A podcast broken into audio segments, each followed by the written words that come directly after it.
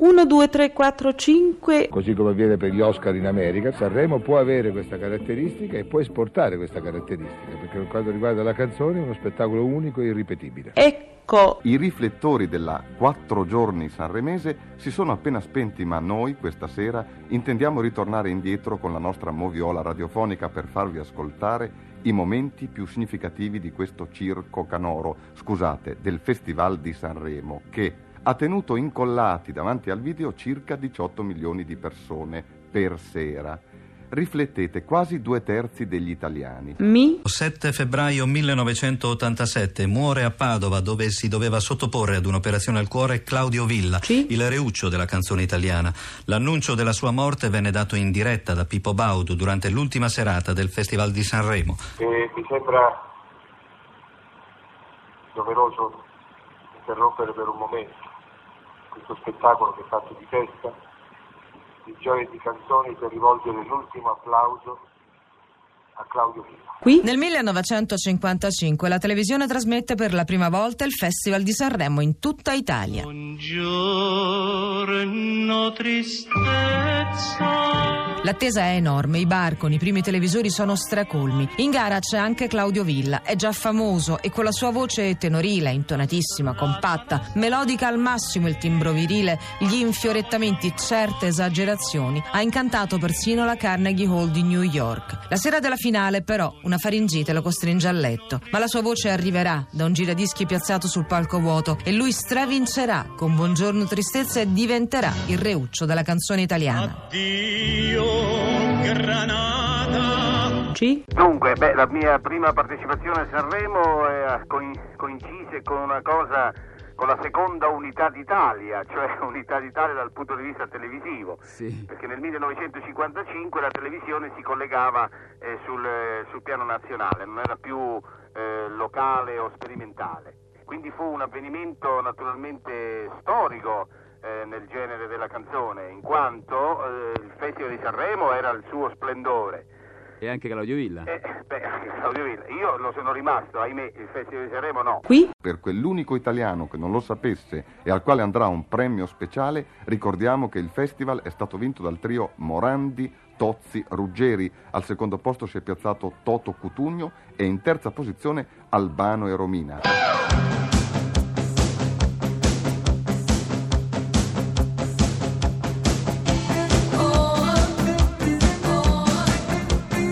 Pezzi da 90. Nostalgia, nostalgia canaglia.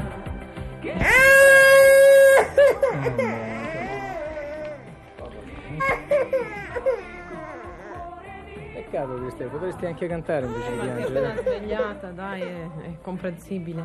Cosa ci aspettiamo? Che finisca al più presto? Beh, speriamo soltanto di piazzarci mh, bene, di avere un buon risultato dopo e che i nostri sforzi musicali siano apprezzati. Nostalgia canaglia, evoca un qualcosa di romantico alla Jean Gabin. Che canzone è? È proprio una canzone nostalgico canaglia. C'è stata un po' la somma di tanti viaggi che abbiamo vissuto, eh, fatto e che continueremo a fare. E c'è sempre questo canto della maga Circe che ti prende, che non può essere che una nostalgia canaglia, ti prende per i posti che lasci, per gli amici che lasci. E la migliore maniera per esporre questo è cantarla. Edoardo De Crescenzo. Si dice che il festival o la musica italiana esprima l'anima di un popolo. Secondo te è così? Secondo me è così per il semplice fatto che, che Sanremo mette davanti al video, praticamente mette d'accordo tutti, nel senso che mette davanti al video gente anche che, che non si interessa di musica. Fu l'emozione, non mi seppi mai spiegare le ragioni e a un certo momento mi prese la febbre a 40 e mandò via la voce e allora per la prima volta eh, girò un disco al posto Ah, sì? e dal, dal video si, si sentiva Buongiorno Tristezza e si vedeva il disco. Fu, naturalmente per i maligni, fu Un un'occasione... fatto di propaganda, un eh, di fatto propaganda, di cioè, colpire... fortunatamente però la- allora il Festival di Sanremo era organizzato da persone serie, c'era il maestro Razzi, era organizzato dalla RAI e quindi eh, fuori ogni, non, non c'erano sospetti, al di sopra di ogni sospetto c'era lì il maestro Razzi, i dottori eccetera, anche perché eh, tra le altre cose non avevo bisogno, in quanto io la sera prima, Buongiorno Tristezza, aveva preso il primo, po- il primo posto, quindi lasciava eh, credere benissimo che la canzone tutti credevano e infatti fu così.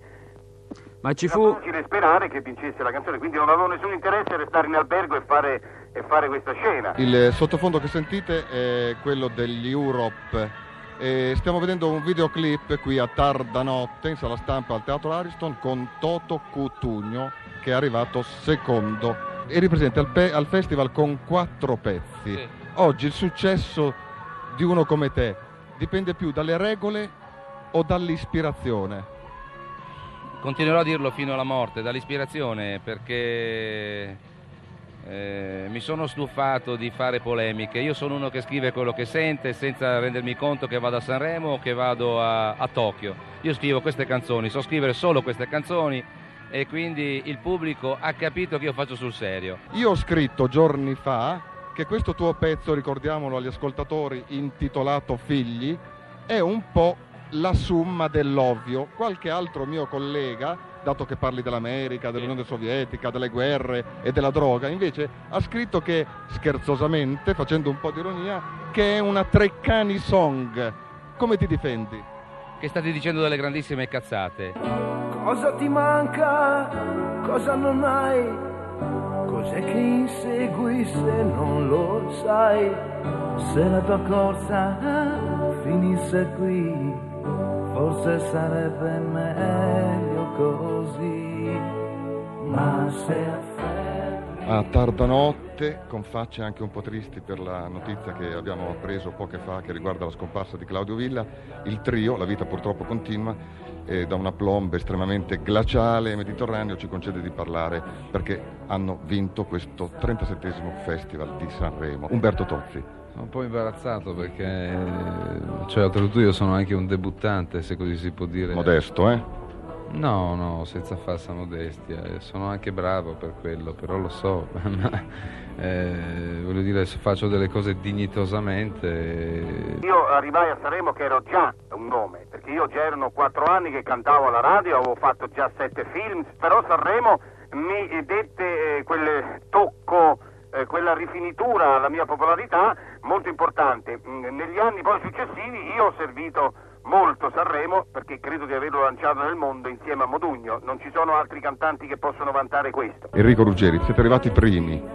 Allora, Eh sì, fa, fa tutto riflettere, devo dire. Una battuta da intellettuale.